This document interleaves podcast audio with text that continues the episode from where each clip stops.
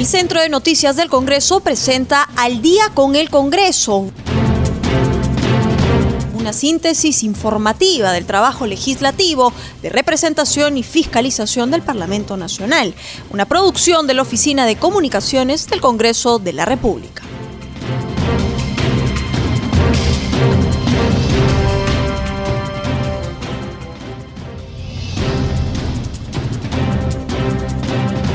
Amigos? Muy buenas noches. Ya estamos en el programa Al día con el Congreso de CNC Radio. Los saluda Rómulo Vargas y los acompañaré en esta hora informativa con las principales noticias del Parlamento Nacional. Y antes de ir a los temas de fondo, quisiéramos hacerle recordar a nuestros oyentes vía las ondas de Radio Nacional que estamos en el día 452 del estado de emergencia por la pandemia.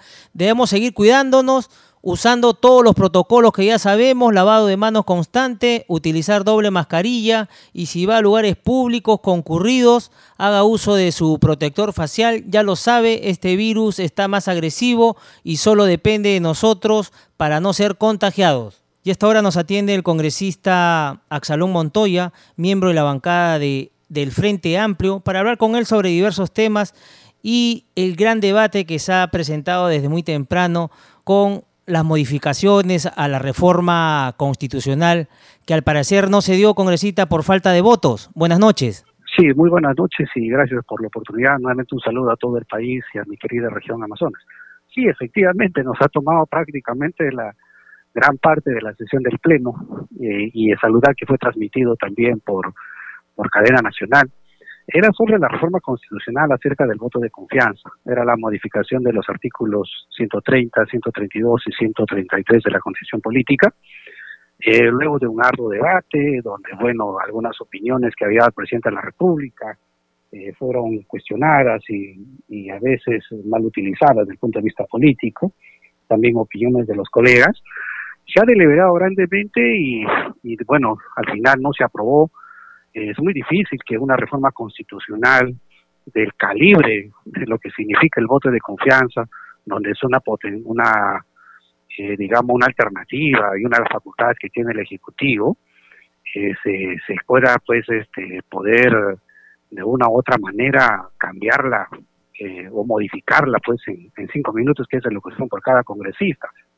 esto es importante porque nosotros, bueno, hemos estado en contra debido a que el voto de confianza pues es algo que genera el equilibrio de poderes y lo que se pretendía con esta norma es prácticamente debilitar al poder ejecutivo no en cuanto a lo que ya se ha venido instaurando eh, precisaba que la cuestión de confianza pues debe ser declarada por el Congreso y prohíbe pedir el cierre, o sea, prohibía pedir el cierre del Congreso por iniciativa, por iniciativa presentada al Poder Ejecutivo. ¿No? Entonces eso es algo eh, importante a tenerlo en cuenta. Eh, en otras palabras, para que no se entienda, era que ante la novedad del voto de confianza por en, dos eh, a dos gabinetes, el, el, presidente de la República no tendría la atribución del cierre del Congreso. Eso es en, resumen. Entonces, luego la deliberación, pues, este, lastimosamente no se alcanzó. Lastimosamente digo para aquellos que han impulsado esta este proyecto de ley, eh, no se alcanzaron los votos, se votaron 81 votos a favor, 29 en contra y eh, 5 abstenciones. Eh, no queremos decir que estas reformas tengan que ser eh, revisadas, por supuesto que sí, pero yo en mi alocución había dicho pues que eso es una tarea también que debe competir, competir al nuevo Congreso que se va a instalar, porque esto toma tiempo, hay que entender que una reforma tiene que ser en dos legislaturas y no puede ser pues en unas legislaturas que ahora el Congreso lo ha, lo ha acomodado, digamos, a que vamos a tener una cuarta legislatura en prácticamente un par de semanas y eso no, no puede ser. Congresista Montoya, ¿y qué temas estaban abordando ahí en estas reformas? La bicameralidad parlamentaria, que modificaría 65 artículos de la Constitución, y también la cuestión de confianza. En este momento solamente se ha debatido la, la cuestión de confianza, solamente eso. Aún falta el tema pendiente que de este pleno de hoy y de, de mañana, que continúa, Obviamente se tocará el tema de la bicameralidad, que es un tema importante, y el otro también que está un poco caliente en el panorama político es la, reelección de gobernadores y de, autoridades este, provinciales y locales. Eso también va a ser tema de debate que aún no, se ha visto.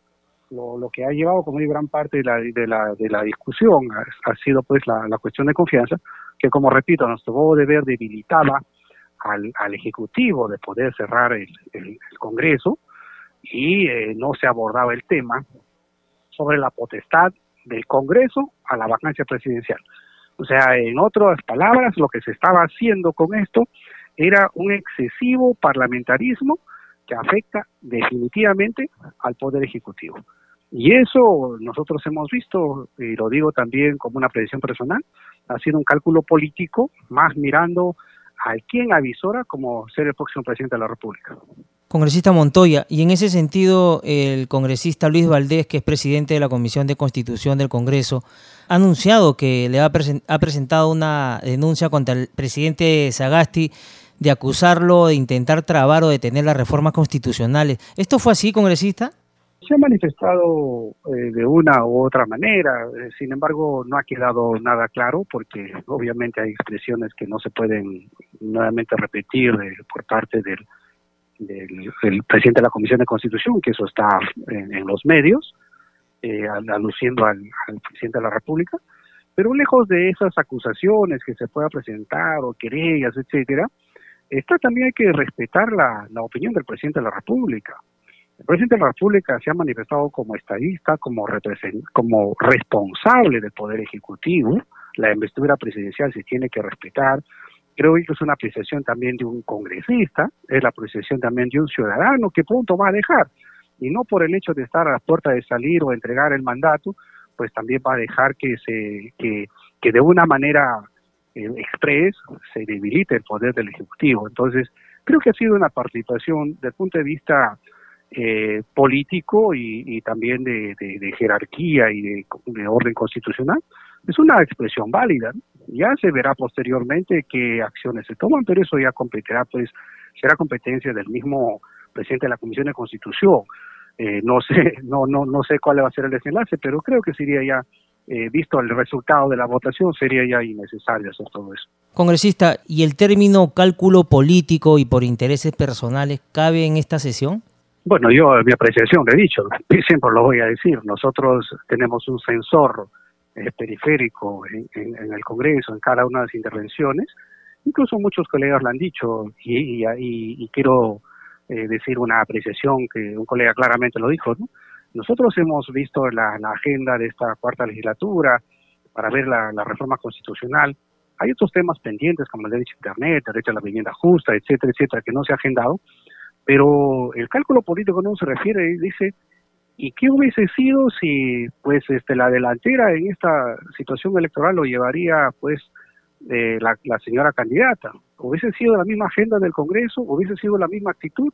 Eso es lo que a ellos una apreciación eh, de manera crítica han dicho pues es un cálculo político.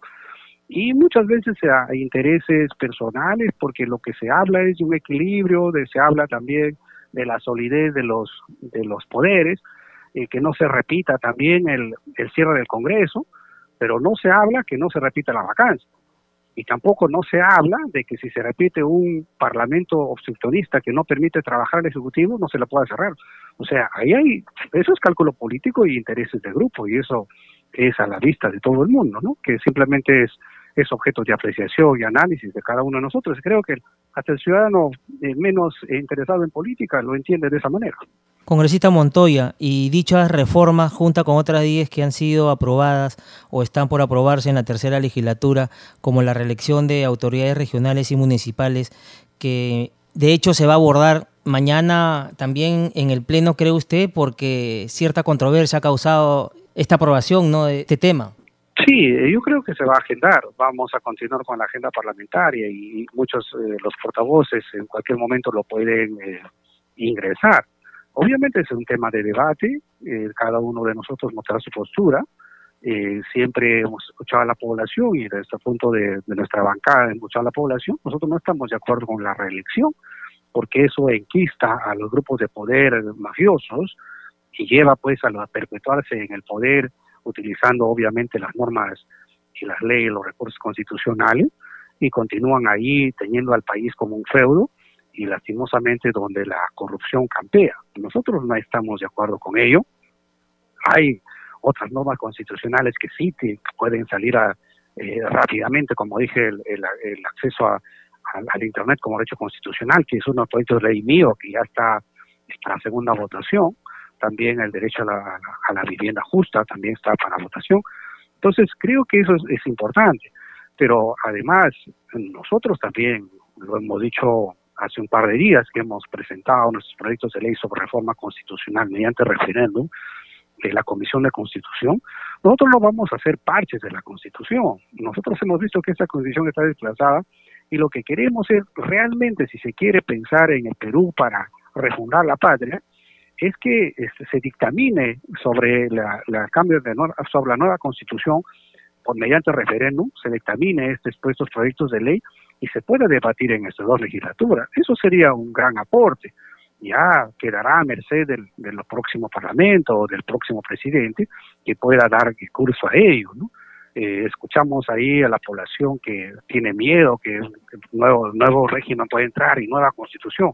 No, la constitución actual no lo permite, sino lo, lo vayamos a, digamos, a, a, modificar, modificando la Constitución para incluir el término de referéndum. De lo contrario, no procede. Y eso simplemente termina, pues, en una habladuría, digamos así, de la población para generar temor entre los que no conocen lo que es el camino parlamentario, la agenda parlamentaria. Y eso es algo que tenemos que aclararlo. Nosotros vamos a cambio de constitución. Congresista Montoya, gran debate que se viene durante el día y el día de mañana y los próximos debates también en los plenos próximos con temas de actualidad que también van a poner en agenda. Congresista Montoya, y cambiándole de tema, hay preocupación en Arequipa. Ya el Consejo de Ministros ha manifestado que tres provincias de la región Arequipa van a pasar a ser consideradas de nivel de alerta extremo debido a que presentan un incremento sostenido de casos y decesos de la COVID-19. ¿Qué nos podría decir usted sobre, este tema, ya que usted pertenece a la Comisión Especial COVID-19? Sí, mire, es, es preocupante esa situación. Hemos escuchado a nuestros colegas de Arequipa intervenir en la sesión del Pleno, donde prácticamente piden auxilio. Y también de una u otra manera eh, cuestionan la actitud de las autoridades, del Ministerio de Salud y el mismo presidente de la República el no haber atendido a tiempo hay que ser claros también eh, y creo que hay que hacerme a culpa como ciudadanos, no hay que mirarlo desde la ventana o de reojo, porque todo este, toda esta, esta situación que está, eh, que está generando de los aumentos de casos y, también casos de contagios y de, fallecidos, es también por la misma situación coyuntural de la situación política. Las grandes eh, reuniones, agrupaciones que se hacen, miras a las elecciones, eso no es nada responsable y, Arequipa no es la excepción, o sea, no es el único caso, es casi en todo el país, simplemente que nos hemos acostumbrado a escuchar y, prácticamente ya no lo damos la, debida importancia, digamos así, a otras regiones, mirando en su número, pero es en todo el país, mi región Amazonas no está lejos de la realidad y lo hemos conversado por, por este medio, que también tenemos incremento de casos y fallecidos, y las ofertas que nos hizo o los ofrecimientos que nos hizo el ministro de, Salud cuando fue incluso a mi región, como también cuando fue a Arequipa, hasta ahora no se están cumpliendo. Entonces creo que ellos tendrán que priorizar, eh, la voz de los arquitectos tiene que ser escuchado, la voz de las zonas donde hay mayor cantidad de casos tiene que ser escuchado y el presidente de la República, pues tiene que tiene que priorizar, no hay otra, ¿no? Porque esto es el inicio probablemente de la tercera ola que eso nos avecina y va a haber mucho más casos, sobre todo cuando estamos viendo grandes concentraciones de tipo política, manifestación política, me parece desde el punto de vista muy irresponsable en todo el país. Entonces, unos 15 días estaremos, estaremos este, lamentando quizás mucho más contagiados o mucho más fallecidos y que lastimosamente el sistema de salud por la precariedad no está eh, siendo abastecido o no, es, no se da abasto para poder este, atender a la población. Congresista Montoya, las autoridades de salud de la región Arequipa están solicitando cuarentena. ¿Cree usted que esto se pueda dar? Eh, mire, de nuestro punto de vista es algo que ha, eh, ha, resultado parcialmente beneficioso, ¿no? Pero vista la situación actual de la coyuntura política, la coyuntura económica, yo creo que va a ser poco probable. Y conociendo más o menos la actitud del mismo presidente de la República, que ha cambiado eh, en relación al, gobierno anterior ha cambiado su forma de ver la cuarentena, yo lo dudo en que, en que realmente se dé este tipo de situaciones. Puede haber algunas restricciones, sí, pero también queda menester del gobierno regional que pueda tomar acciones como región. Por algo tiene la potestad de, de ser las autoridades locales y ellos pueden también de una otra manera tratar en lo posible de dar normas o directivas internas o regionales para que puedan contribuir a ello. Congresista Montoya, ¿y cree usted que estas movilizaciones que se han estado dando en Lima y al interior del país por el tema electoral hayan influido en algo estos contagios? Claro, por supuesto que sí. Es más, yo no sé por qué tenemos una, unas autoridades a quien les corresponde, por supuesto, eh, tan permisivas, ¿no? Para mi modo de ver, las normas son las normas. Eh, toque queda, toque queda, restricción es restricción, distanciamiento es distanciamiento. Sin embargo, vemos que prácticamente se ha flexibilizado eh, a, la, actitud de cada ciudadano y somos permisivos viendo que hay grandes concentraciones, incluso líderes políticos que concentran a la población sin guardar ninguna norma de salubridad. Hemos sido testigos que aparecen en la televisión incitando a sus, a sus seguidores a las calles, y aquellos seguidores que están en las calles pues están sin guardar distanciamiento, incluso muchos de ellos no usan ni siquiera la mascarilla. Entonces eso me parece que es una gran irresponsabilidad compartida por todos los sectores, el sector político, el sector gubernamental y el sector social que no entiende, y eso hay que llamar la atención, la ciudadanía tiene que entender que gran parte de su, del, del control, gran parte de su cuidado es personal. No puede simplemente por una situación em, emotiva, por una situación emocional tipo política, ir y arriesgarse pues a contagiarse y luego estar llorando por los que fallecieron. Creo que ahí hay que hacer una mea culpa y hay que llamar, llamar a una reflexión, porque lo he dicho anteriormente, los candidatos se citan a la calle, pero cuando fallezca o cuando estés en el hecho, el hecho de enfermedad el hecho de muerte no te van a acompañar. Eso es un término que puede parecer duro, pero es mi parecer.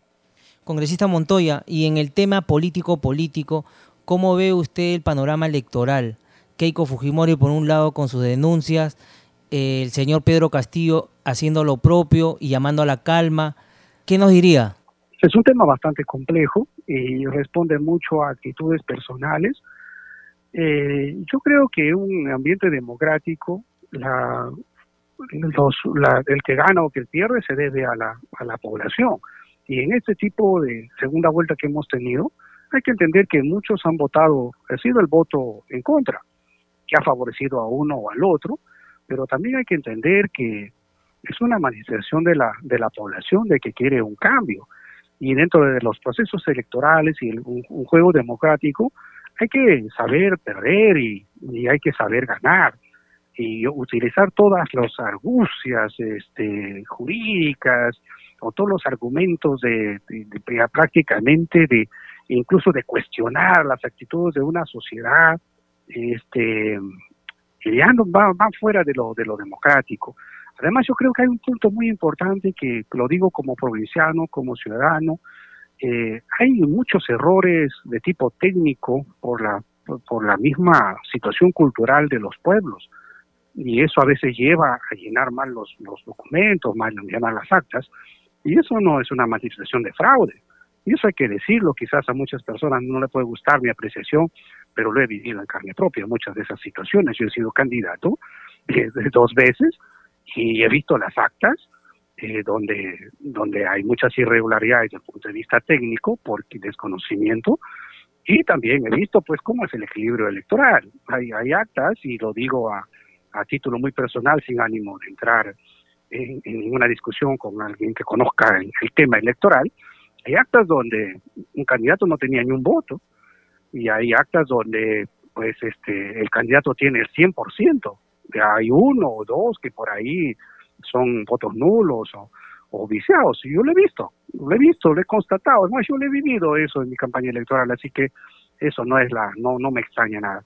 Dicho eso, creo que los candidatos con la madurez que tienen, eh, tienen que confiar en el proceso electoral, en los organismos electorales, y aceptar lo que viene, pero no incitar a que si pierdo, pierdo por fraude. No, si pierdes, pierdo porque el pueblo decidió otra cosa. Y como digo, todos nosotros queremos un cambio porque este sistema eh, político que tenemos, este sistema político lleva una corrupción inquistada, este sistema económico donde la salud y la educación es un negocio con un mercado neoliberal, pues tiene que cambiar. Y no hay que tener miedo al cambio. Los cambios son buenos y mientras la constitución actual que esté vigente, existen los mecanismos reguladores tanto del Poder Ejecutivo como del Legislativo para poder de una manera derrumbar al país si es que por ahí algo eh, se insinúa que, podría pasar. Así que tranquilidad y, y nada más y a continuar hasta que estos días, ojalá pronto ya esta situación se, se aclare y tengamos ya un presidente de la República o una presidenta de la República eh, oficializado. Así es, congresista Montoya, muchísimas gracias por haber estado con nosotros en el programa. Sé que lo hemos interrumpido del Pleno, ya lo dejamos para que usted continúe en sus labores. Muchísimas gracias, congresista Montoya. Sí, muchas gracias. Si me permites un saludo a mi región Amazonas, el 6 de junio fue la batalla en la Universidad de Lateigo Surco y estaremos ahí para ver lo que es las reuniones de, conmemoración al Bicentenario. Muchas gracias. Continuamos con el programa y a esta hora de la noche nos vamos hasta el Congreso de la República. Tenemos información en vivo con nuestro colega de la multiplataforma de CNC Televisión, Francisco Pérez, para que nos brinde las últimas informaciones del Parlamento Nacional. ¿Cómo está Francisco? Muy buenas noches. Buenas noches, Rómulo. Buenas noches a nuestros amigos y amigas oyentes del día con el Congreso. La información principal ha estado en la sesión del Pleno del Congreso, segunda fecha en esta semana, que arrancó tempranito esta mañana con eh, la discusión de la primera reforma constitucional. La primera discusión de la reforma, de una reforma constitucional que se ha estado debatiendo en esta sesión del Pleno del Congreso y que ha tenido que ver con eh, los cambios relacionados a la cuestión de confianza, los cambios relacionados a la cuestión de confianza que fueron sustentados por el congresista o por el congresista Luis Valdés Farías, presidente de la Comisión de Constitución. El presidente de este grupo de trabajo inició su intervención esta mañana dando cuenta de una reunión que había sostenido en la víspera con el presidente de la República, Francisco Sagasti.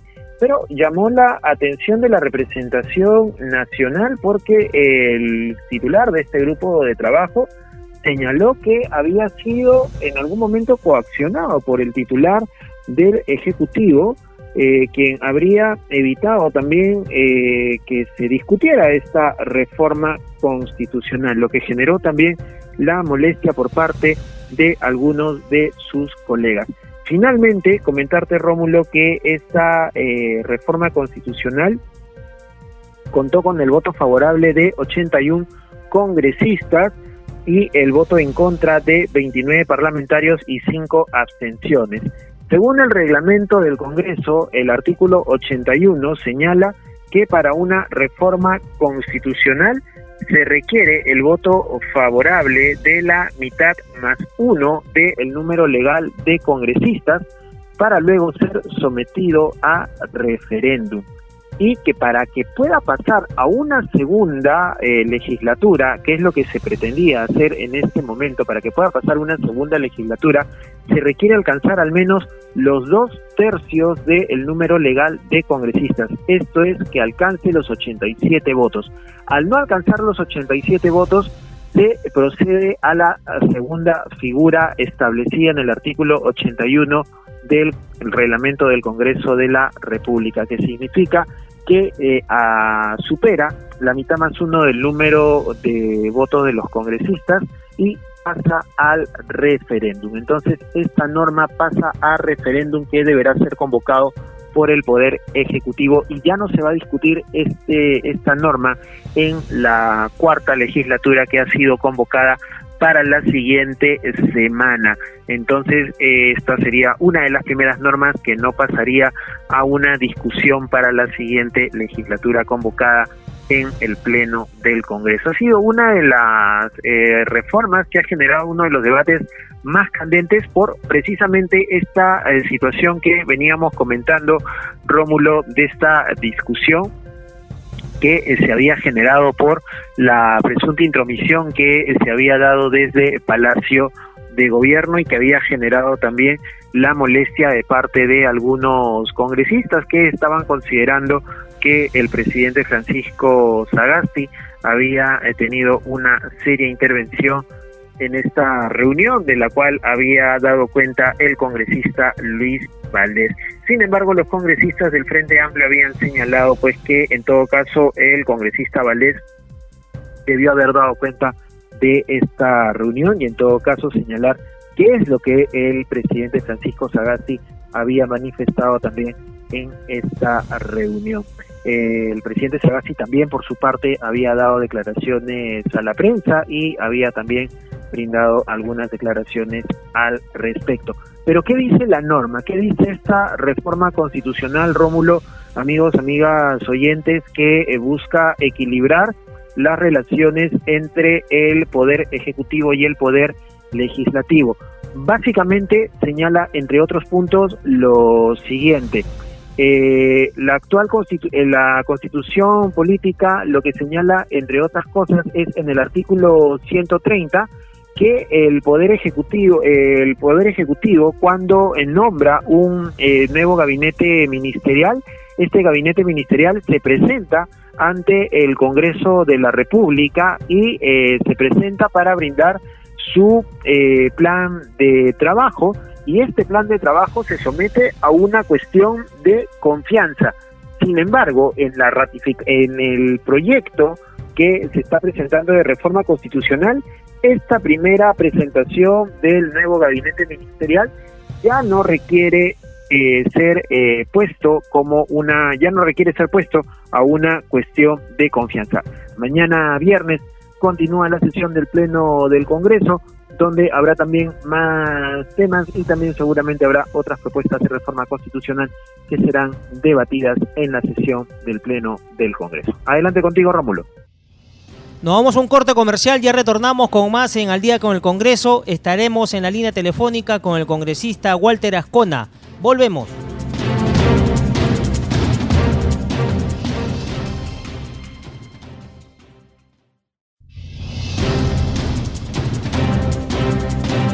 Seguimos con el programa y a esta hora de la noche nos atiende el legislador Walter Ascona, integrante de la bancada de APP, representante por la región Moquegua, para hablar con él sobre diversos temas de la coyuntura parlamentaria y los plenos que se han venido desarrollando últimamente, donde se han debatido diversos proyectos de ley de interés nacional y cuyo primer tema quisiéramos abordar con el congresista Ascona sobre las apreciaciones que él tendría en torno a la aprobación de una cuarta legislatura donde se debatirá la reforma constitucional. Entre los temas a debatir están la cuestión de confianza y el posible retorno a la bicameralidad. Congresista Ascona, muy buenas noches. Sí, muy buenas noches. El tema de la ampliación de la legislatura viene a tener cierta duda en la ciudadanía y por supuesto que también... Ah, como parte de los parlamentarios, toda vez que la clase política ha venido un tanto teniendo un comportamiento de hacer exactamente lo contrario a lo largo de los años. Sin embargo, yo tengo una apreciación en cuanto que la cuarta legislatura eh, es importante toda vez que desde el año pasado a hoy, que es nuestra función, ha estado lleno de escenarios que tienen que ver con crisis, crisis sanitaria, la crisis económica, la crisis política, y que inclusive ha afectado hasta tener una crisis de visión, eh, de manera que eh, yo he observado en este escenario, en ejercicio, que para aprobar una ley, inmediatamente aprobar una ley, eh, se pide la exoneración de la segunda votación, ¿no? Cuando debería haber otra cámara donde debería evaluar, analizar, observarla, desaprobarla, aprobarla. Sin embargo, igual, en minutos ratificamos, ¿no? O si eso se va al Congreso, ah, perdón, al, al Ejecutivo, el Ejecutivo está haciendo las veces de otra Cámara, porque lo observa, ¿no? Y si lo observa, lo, a otras también las envía al Tribunal Constitucional.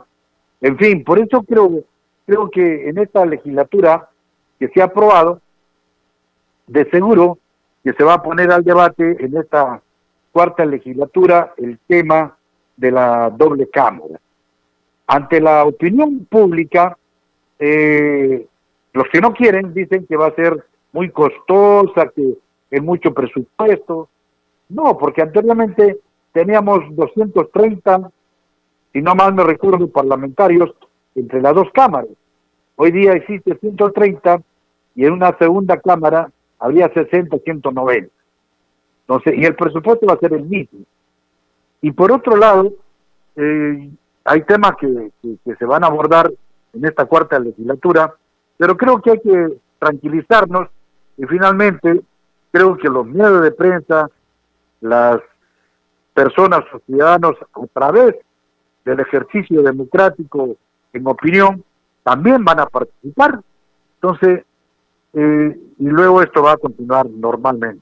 Congresistas Cona, y en ese sentido hubieron discrepancias, si se puede decir, opiniones encontradas en algunos partidos por los temas que se van a abordar a raíz de la cuarta legislatura, pero también ellos afirman de que podría haberse realizado con el Congreso que está ingresando. Claro, eh, en el Congreso ya elegido, que va a entrar en funciones en julio, muy bien puede eh, discutir el tema o los temas que, nos preocupa a todos.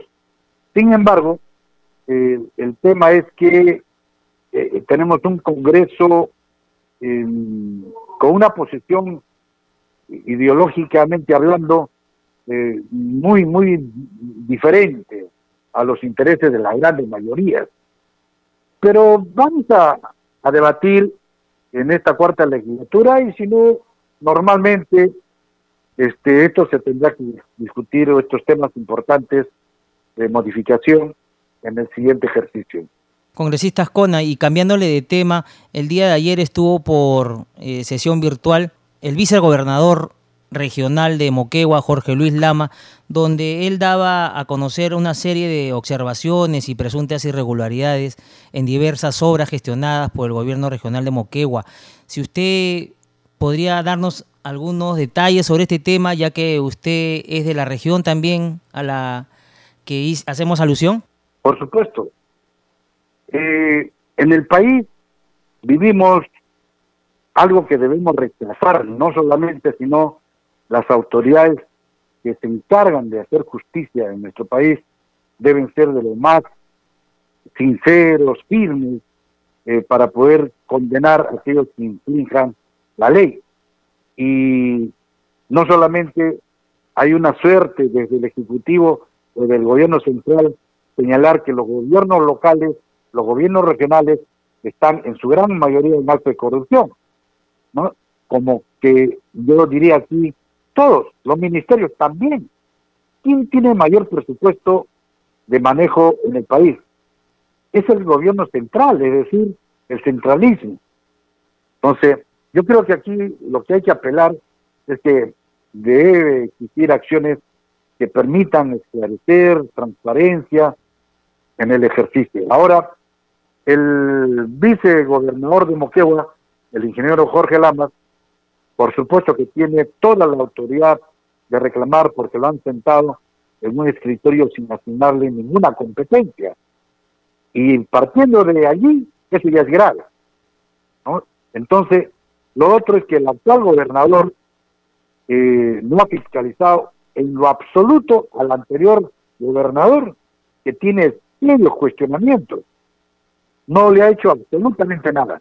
Yo creo que toda medida de fiscalización eh, es bienvenida. O sea, el que no tiene problemas no tiene por qué preocuparse.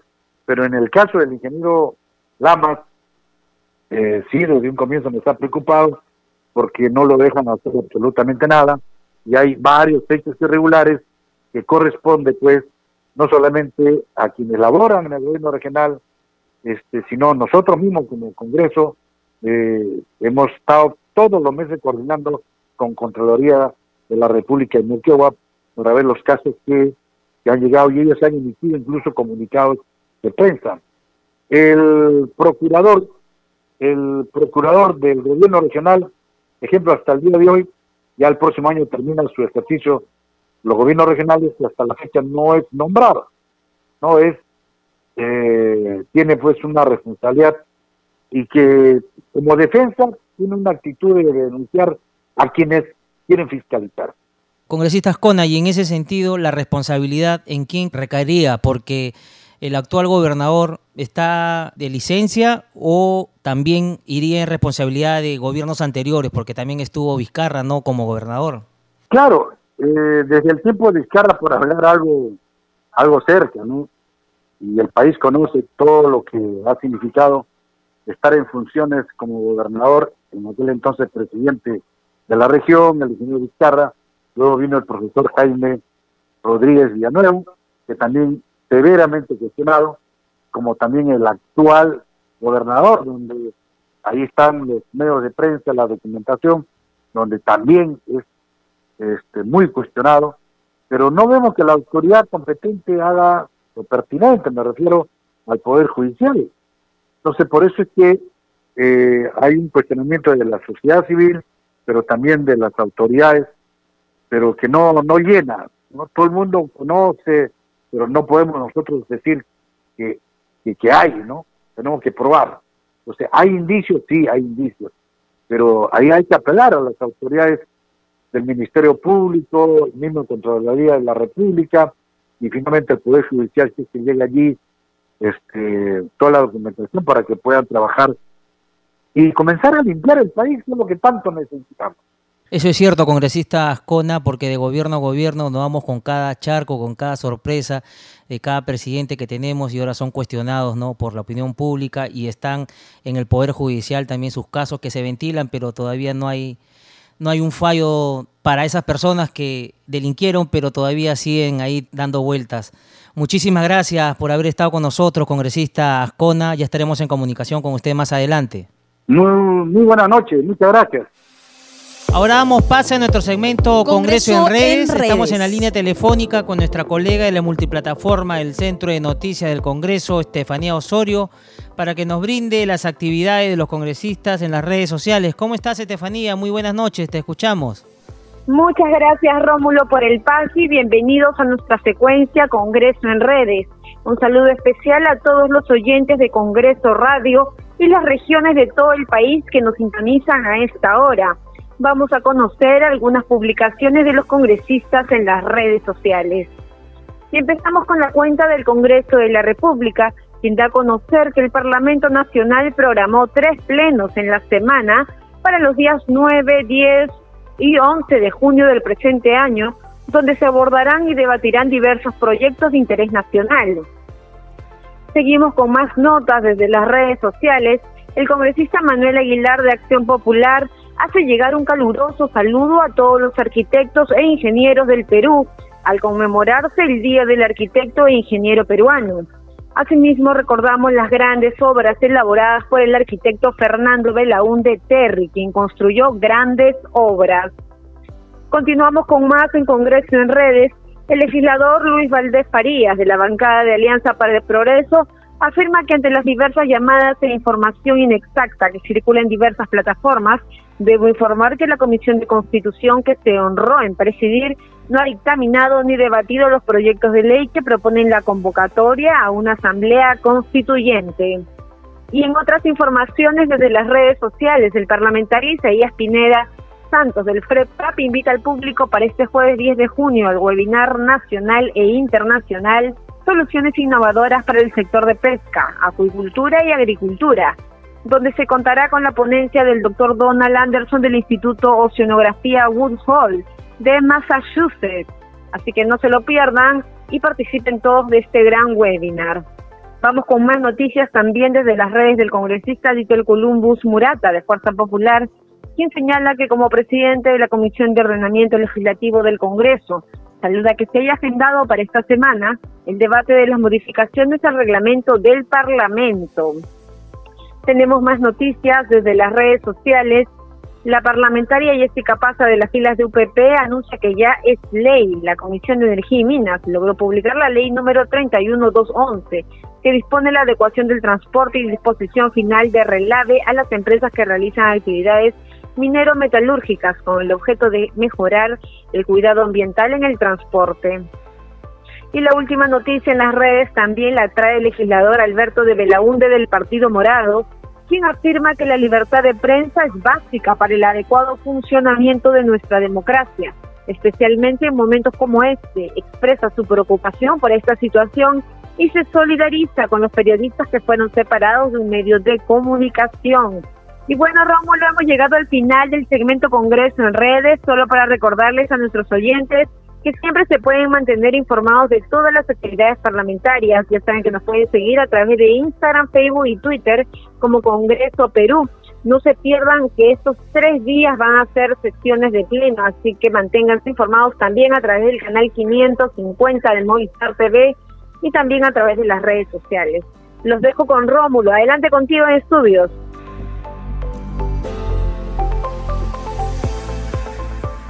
Seguimos con el programa y a esta hora de la noche nos atiende el congresista Felipe Castillo, integrante de la Comisión Especial COVID-19, para hablar con él sobre diversos temas en la coyuntura parlamentaria y entre ellos este sinceramiento que ha hecho el gobierno en torno a la cifra de los fallecidos en nuestro país por la pandemia. Congresista Castillo, muy buenas noches. ¿Qué opinión le merece este sinceramiento que hace el gobierno de más de 180 mil cuerpos que han fallecido lamentablemente en torno a la pandemia COVID-19. Buenas noches, Rómulo. Sí, eh, llama mucho la atención el sinceramiento recién de, la cifra de fallecidos, más de 180 mil eh, fallecidos a causa de la pandemia, del COVID-19. Eh, este sinceramiento lo pedimos de hace muchos meses atrás. Es más, el Congreso aprobó una comisión que, está en funciones, que es la Comisión de Sinceramiento de, Fallecidos, y ya iba a emitir su, su informe final y ante eso creo que el Ejecutivo ha tenido que adoptar esta medida de sincerar realmente el número de fallecidos y realmente ponernos en un espacio muy doloroso, muy catastrófico, porque definitivamente este es eh, la catástrofe sanitaria y no solamente sanitaria, sino cualquier catástrofe de cualquier índole que haya sucedido en el país, la más dolorosa, la más letal, la más fatal. En cuanto al número de, de, personas fallecidas, ¿no? 180 mil familias eh, que se han enlutado en, en, en, estos 445 días ya de haberse iniciado la declaratoria de emergencia nacional y eso, yo creo que esta cifra, ese sinceramiento debe llevarnos a la conformación de una comisión de la verdad, para poder, eh, una vez sincerado las cifras, poder investigar por qué se dieron esta exorbitante o esta cifra exagerada de fallecidos y encontrar a los verdaderos responsables.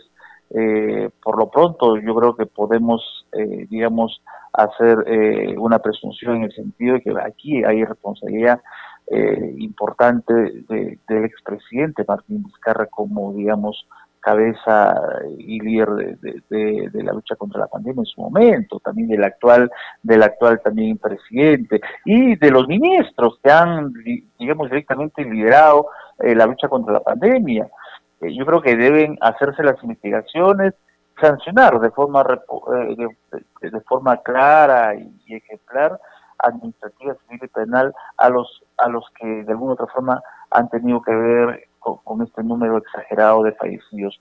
Yo creo que se debe dar eh, con la sanción ejemplar para que eso nunca más vuelva a repetir en el país, porque más allá, digamos, de, eh, de nuestro sistema de salud que es precario, que también hay que decir así, eh, nos encontró y nos halló en una situación difícil como, como sistema de salud y esto es una precariedad de los últimos cuatro o cinco décadas en nuestro país en el sistema de salud, pero yo creo que se han podido haber hecho cosas en cuatro cosas importantes que de alguna han podido haber impactado en el número de fallecidos, en el número de infectados, en el número de personas que van a quedar o ya quedaron con secuelas, porque no solamente son 180 mil o más eh, de personas que han fallecido, de compatriotas, de hermanos que han fallecido, sino que hay un número mucho, mucho más elevado de personas que van a quedar con secuelas post-COVID. Y eso va a ser una carga muy importante para el Estado. Por eso que eh, este tema es mucho más allá del número de fallecidos. Hay una comorbilidad post-COVID que va a afectar en, en el en el eh, digamos, en, la población económicamente activa, personas que no van a poder trabajar, personas que van a depender mucho del Estado, entonces se va a tener que, digamos, eh, repensar el gasto público los próximos años, sobre todo en prevención en el sistema de salud. Yo creo que hay cuatro cosas en las cuales puede haber impactado negativamente en este número desproporcionado de fallecidos, que es el mal uso de las pruebas diagnósticas, el uso excesivo, poco técnico de las pruebas rápidas, ¿no? Congresista Castillo. Función a las pruebas moleculares, es un punto, por ejemplo, importante. ¿eh? Congresista Castillo, y en ese sentido, ¿el Congreso investigará este tema? ¿Convocarán al ministro Ugarte para que explique por qué recién se da a conocer esta cifra? definitivamente el ministro de Salud actual tiene que darnos el detalle por qué hubo tanta demora en el sinceramiento de, de, esta cifra eh, y a saber qué medidas van a adoptar a partir de ahí. Pero aparte de eso, el Congreso como tal, más allá de, invitarlo al, al Pleno a las comisiones especializadas, debe de alguna u otra forma eh, conformar una comisión de la verdad para no, ya no una comisión en la que actualmente tenemos que la Comisión de Sinceramiento de Fallecidos. Bajo ese informe sirva de base para avanzar hacia una comisión de la verdad porque esto nunca más se debe repetir en un país, por ejemplo, con el mal uso de las pruebas rápidas, eh, la falta de camas UCI, eh, la visión de hacer centros de atención temporal que costaron demasiado dinero y que no han sido tan efectivos o eficientes en número ni, ni, acceso en la población a, lo largo y ancho del país, que pudieron haberse invertido ese dinero, digamos, en ampliar eh, ya los espacios de eh, las unidades intensivos de todos los hospitales de nuestro país poder atenderlos más rápidamente, eh, la falta de oxígeno medicinal, el mal manejo Congresista Castillo, y cambiándole de tema, ¿qué nos podría decir sobre la aprobación de esta cuarta legislatura donde se va a debatir la reforma constitucional? Entre ellos también está la cuestión de confianza y el retorno a la bicameralidad. Bueno, eh, desde, Podemos, desde Podemos Perú y como vocero alterno puedo decir que eso era algo que se estaba, digamos, esperando porque se necesita todavía eh, una serie de proyectos de ley que tienen que ver con reformas constitucionales y para eso necesitamos justamente incorporar una cuarta legislatura para poder, digamos, dejar las cosas claras respecto a la cuestión de confianza, respecto a vacancia por incapacidad moral permanente y también eh, ver la posibilidad de la bicameralidad. Yo creo que más allá del referéndum que hubo, yo creo que eh, en este momento, por la coyuntura que vive el país, se necesita eh, digamos, fortalecer la institución del Poder Legislativo. Mm, necesitamos sacar leyes más pensadas, más reflexivas, y para eso es el, la Cámara Alta, el, Senado. Yo creo que en ese sentido, del punto de vista de la hermenéutica parlamentaria, de la práctica parlamentaria a nivel mundial, es importante una doble Cámara, así que en ese sentido esperemos que la población entienda que el único propósito es lo que queremos es fortalecer el poder legislativo y, digamos, eh, para poder tener un equilibrio de poderes ante, digamos, este, eh, esta realidad electoral que se nos ha presentado ahora y poder, digamos, darle la tranquilidad y la gobernabilidad al país. Congresista Castillo, eh, sobre este tema hubieron opiniones encontradas por esta cuarta legislatura afirmando de que podría también verlo el próximo Congreso. ¿Y por qué no, no es así? Yo creo que, eh, bueno, esas opiniones son respetadas, pero son las mismas opiniones que dijeron que el anterior Congreso no debió haber, no, no, no debía tomar temas, decisiones sobre, por ejemplo, los miembros del Tribunal Constitucional eh, y sobre reformas importantes como las que ya he mencionado.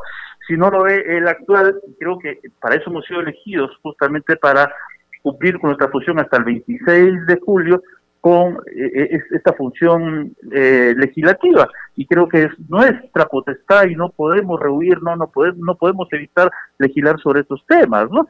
El próximo Congreso lo podría tocar también, pero también como vemos eh, de acuerdo a las fuerzas políticas que han ingresado, no creo que podrían tener el consenso de tener las dos terceras partes de los votos, la votación iría calificada que es necesario para hacer reformas constitucionales. Por lo tanto, este es el momento ideal y sobre todo por la coyuntura política que se ha presentado.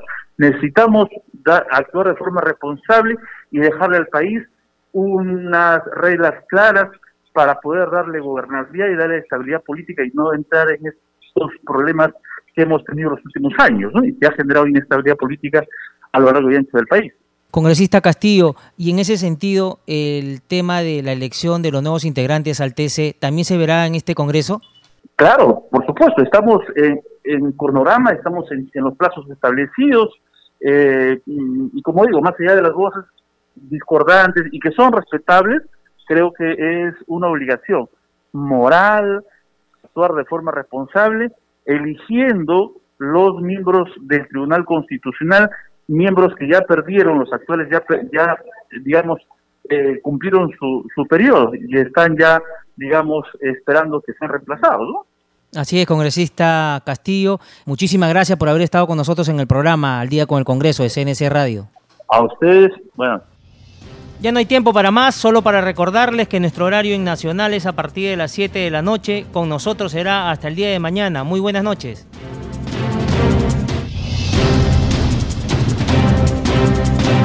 El Centro de Noticias de Congreso presentó al día con el Congreso una síntesis informativa del trabajo legislativo de representación y fiscalización del Parlamento Nacional, una producción de la Oficina de Comunicaciones del Congreso de la República. Los invitamos a visitar nuestras redes sociales y sitio web www.congreso.gov.pe.